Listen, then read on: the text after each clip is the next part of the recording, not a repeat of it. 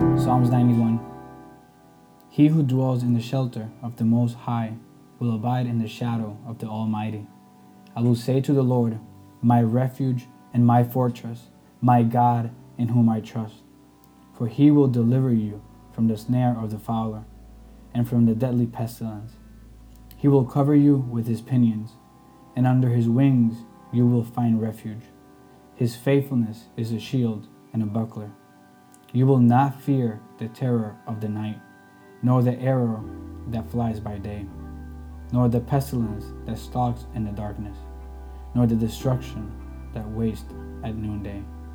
A thousand may fall at your side, ten thousand at your right hand, but it will not come near you. You will only look with your eyes and see the recompense of the wicked, because you have made the Lord your dwelling place the Most High, who is my refuge. No evil shall be allowed to befall you, no plague come near your tent. For he will command his angels concerning you to guard you in all your ways. On their hands they will bear you up, lest you strike your foot against a stone. You will tread on the lion and on the adder, the young lion and the serpent you will trample underfoot because he holds fast to me in love. I will deliver him. I will protect him because he knows my name. When he calls to me, I will answer him. I will be with him in trouble. I will rescue him and honor him. With long life, I will satisfy him and show him my salvation. This is a beautiful psalm that encourage us as believers to trust God in times of uncertainty, in times uh, where where everything seems to be falling apart, uh, in times where our lives may seem um, compromised by uh, external or internal attacks, and I think we do well to take heed and advice from the words of the psalmist. Uh, this, this psalm um, is divided into three segments. Uh, segment one from verses 1 to 2, uh, which are an affirmation that God is a refuge. Uh, segment 2, uh, which go from verses 3 to verses 13, which is a description of how the Lord is our refuge. And segment 3, the final one, that go from verses 14 to 16, uh, which are a confirmation by God Himself that that He truly is our refuge.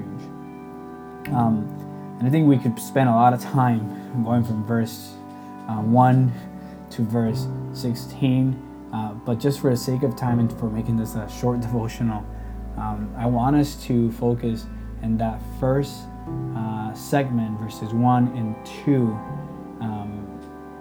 and then verses 14 and 16, which are the, the third segment.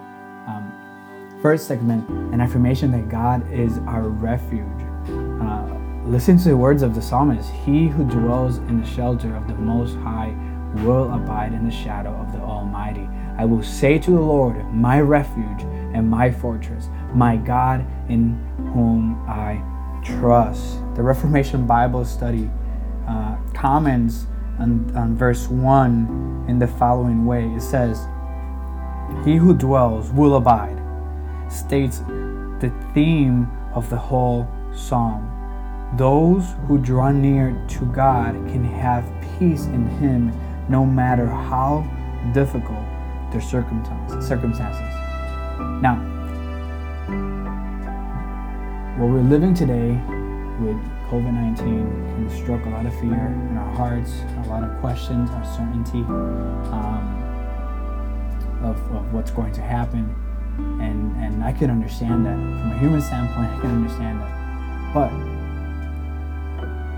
the psalmist is encouraging us to understand this truth and this reality that belongs, and this promise that belongs to every single believer every single person who is in Christ, that God is our shelter, that God is our refuge, and that we are under His shadow, meaning we are under His protection. This is not what I'm saying. I'm not saying that if we believe this, that you're not gonna get sick or that you're not gonna face um, any sort of um, trouble in life. No, what, what I am saying is, I'm not saying that. What I am saying is that um, we're called to trust the God to whom we belong to. To trust that whether in sickness, whether in famine, whether in whatever situation life throws at us, we belong to Him. And nothing can change that. And that we are held eternally secure in the hands of our God. And that nothing, not COVID 19, not any other sickness, not any other illness, nothing can, can change that truth and that reality that those who belong to God, God is for them. In other words, I think the psalm uh, is pointing us uh, to, to, to, for us to embrace this, this big idea that those who trust in the Lord can live with the assurance that God looks after them and keeps them. Now, after me saying all that stuff, right, I also want to encourage you in the following. I'm not saying don't pray for protection, don't pray for God to deliver you uh, uh, from sickness or all that stuff. No, I think we should pray for those things because ultimately God is sovereign. Ultimately, God is the one who is in control. What I'm saying is that even if we pray for that and ultimately we are not healed, ultimately we do get COVID 19, that doesn't mean that God is still not, that God is not for you. I would encourage you that even through situations like that, that we should still trust the Lord, that we should, we should still trust that He is good, that He knows best, that He still has a plan. Whether we live, whether we die, God will be glorified. And we should trust Him. And now, our context might be a little different than the one of the psalmist, right? That uh, we're not under literal war. Uh, arrows are not flying over our heads. Um, we are experiencing uh, some kind of a plague. Um, but verses 14, 15, and 16 affirm precisely what I've been saying that God is for his people and that He cares for them and that He will keep them. Um, verse 14 Because He holds fast to me in love, I will deliver Him. I will protect Him because He knows my name. When He calls to me, I will answer Him. I will be with Him in trouble. I will rescue Him and honor Him. With long life, I will satisfy Him and show him my salvation. I think that more than more than uh, um, um, taking these three verses as something as that you see, if we pray, He will deliver us, uh, and and and, and no, no, illness, nothing will touch us. Um, I think that would be a wrong, uh, egocentric, uh, selfish prayer. Uh, now, before I get stones thrown at me. I'm not saying, again, I'm not saying that we shouldn't pray for God, for the protection of the Lord over our lives. We should. We should pray for those things. What I'm saying is that I think this here, verses 14, 15, and 16, uh, uh, point us to, to the reality that because we know God, we can trust Him, that ultimately, whether we are delivered or not in this side of eternity, from pestilence, sickness, uh, or ultimately death, um, we are completely secure in the God that we know that we belong to, and the God that is for us, and the God that loves us, and the God who has shown us his salvation. In Christ Jesus, our Lord and Savior. So I think we should be encouraged. We should be moved and pushed every day to trust the Lord in the midst of this situation that we're currently facing, to trust Him, to pray, to pray for one another, to encourage one another, uh, and to know that that that He is our refuge, He is our shelter, and that ultimately we are secure in Him. Matthew chapter 6, verses 5. And when you pray, you must not be like the hypocrites, for they love to stand and pray in the synagogues and at the street corners, that they may be seen by others. Truly I say to you, they have received their reward. But when you pray, go into your room and shut the door, and pray to your Father who is in secret, and your Father who sees in secret will reward you. And when you pray, do not heap up empty phrases as the Gentiles do for they think that they will be heard for their many words. Do not be like them, for your Father knows what you need before you ask Him. So pray then like this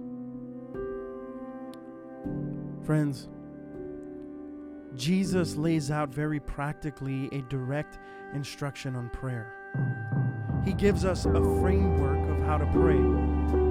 And for myself, this is a huge blessing because I don't know about you, but for myself, prayer can be a tough discipline to see in my everyday walk. And Jesus lays it out on how we ought to pray, which we will read in due course.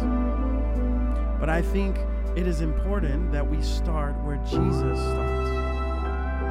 That if you want to know how to pray, you need to know how not to pray. And Jesus makes that statement, and when you pray, you must not be like the hypocrites. It's the first phrase that we see as a prominent. This practice of prayer ought to be a staple in the Christian life. For I'm reminded of the prophet Daniel who prayed three times a day, or the psalmist who prayed seven times a day of praise. I think of Jesus who doesn't only teach us to pray, but he shows us by daily routine, by daily spending whole nights in prayer.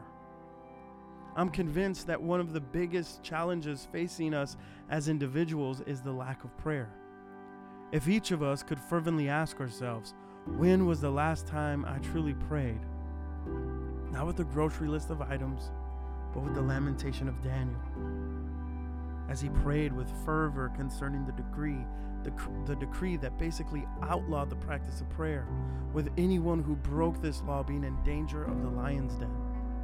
When was the last time we came to the Lord with the praise of the psalmist, who had the praise of God in both the good and the bad times of life, always upon his lips? And when was the last time we came to God with the same urgency as Jesus, who prayed urgently for his disciples, praying over their very souls? Friends, in walking with Christ, I have come to realize that it gets easier and easier to dismiss prayer.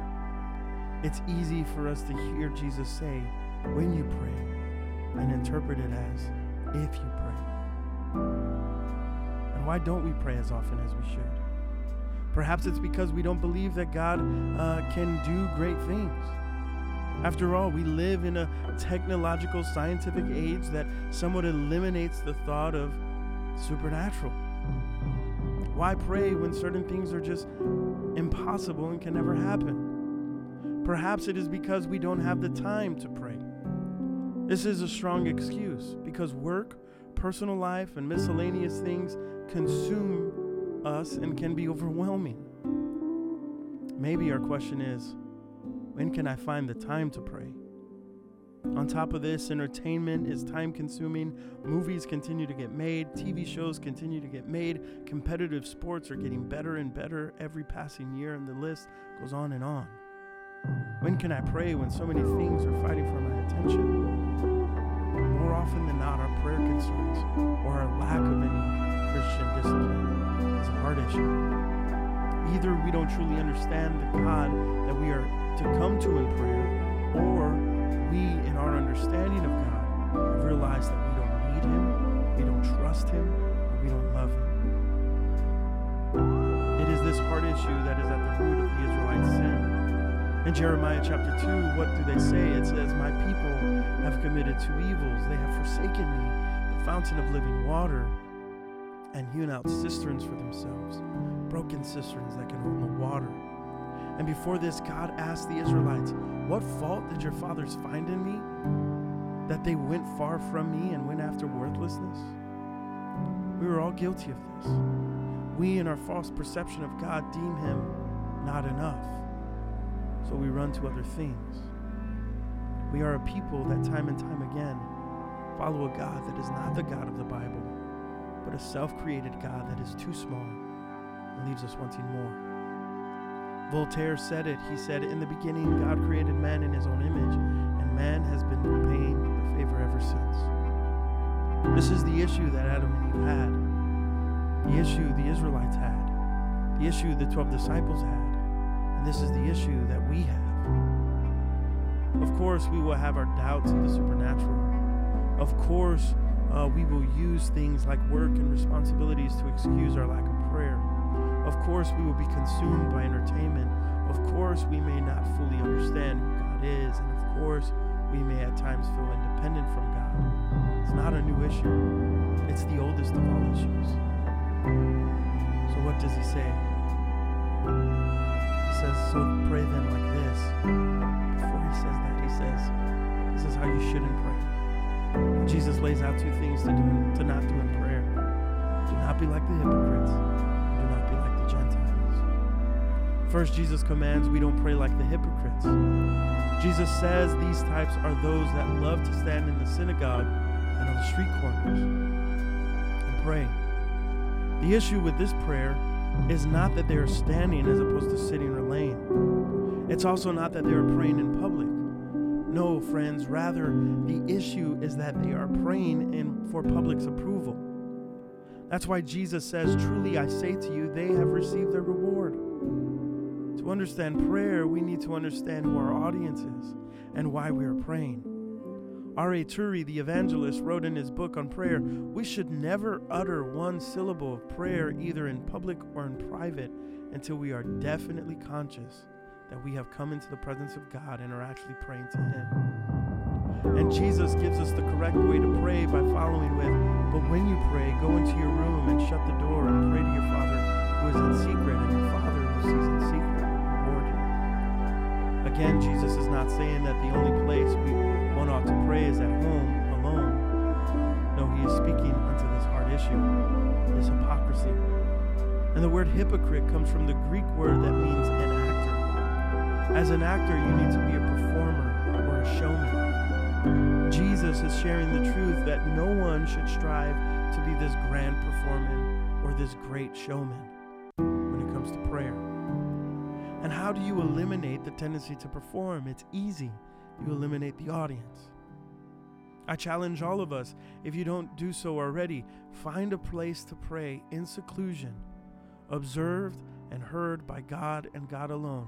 Not in an hour, not in 10 minutes, right now. Go pray in seclusion. Second, Jesus states, And when you pray, do not heap up empty phrases as the Gentiles do, for they think that they will be heard for their many words. Do not be like them, for your Father knows what you need before you ask Him. See, Jesus is speaking to the pagan rituals and prayer via the Gentiles, which means the non Jews. And it's not repetition that he is attacking as wrongful prayer. After all, the angel's praise that we read of in multiple places in Scripture is filled with repetitive phrases. The big difference is that of meaning in the phrases.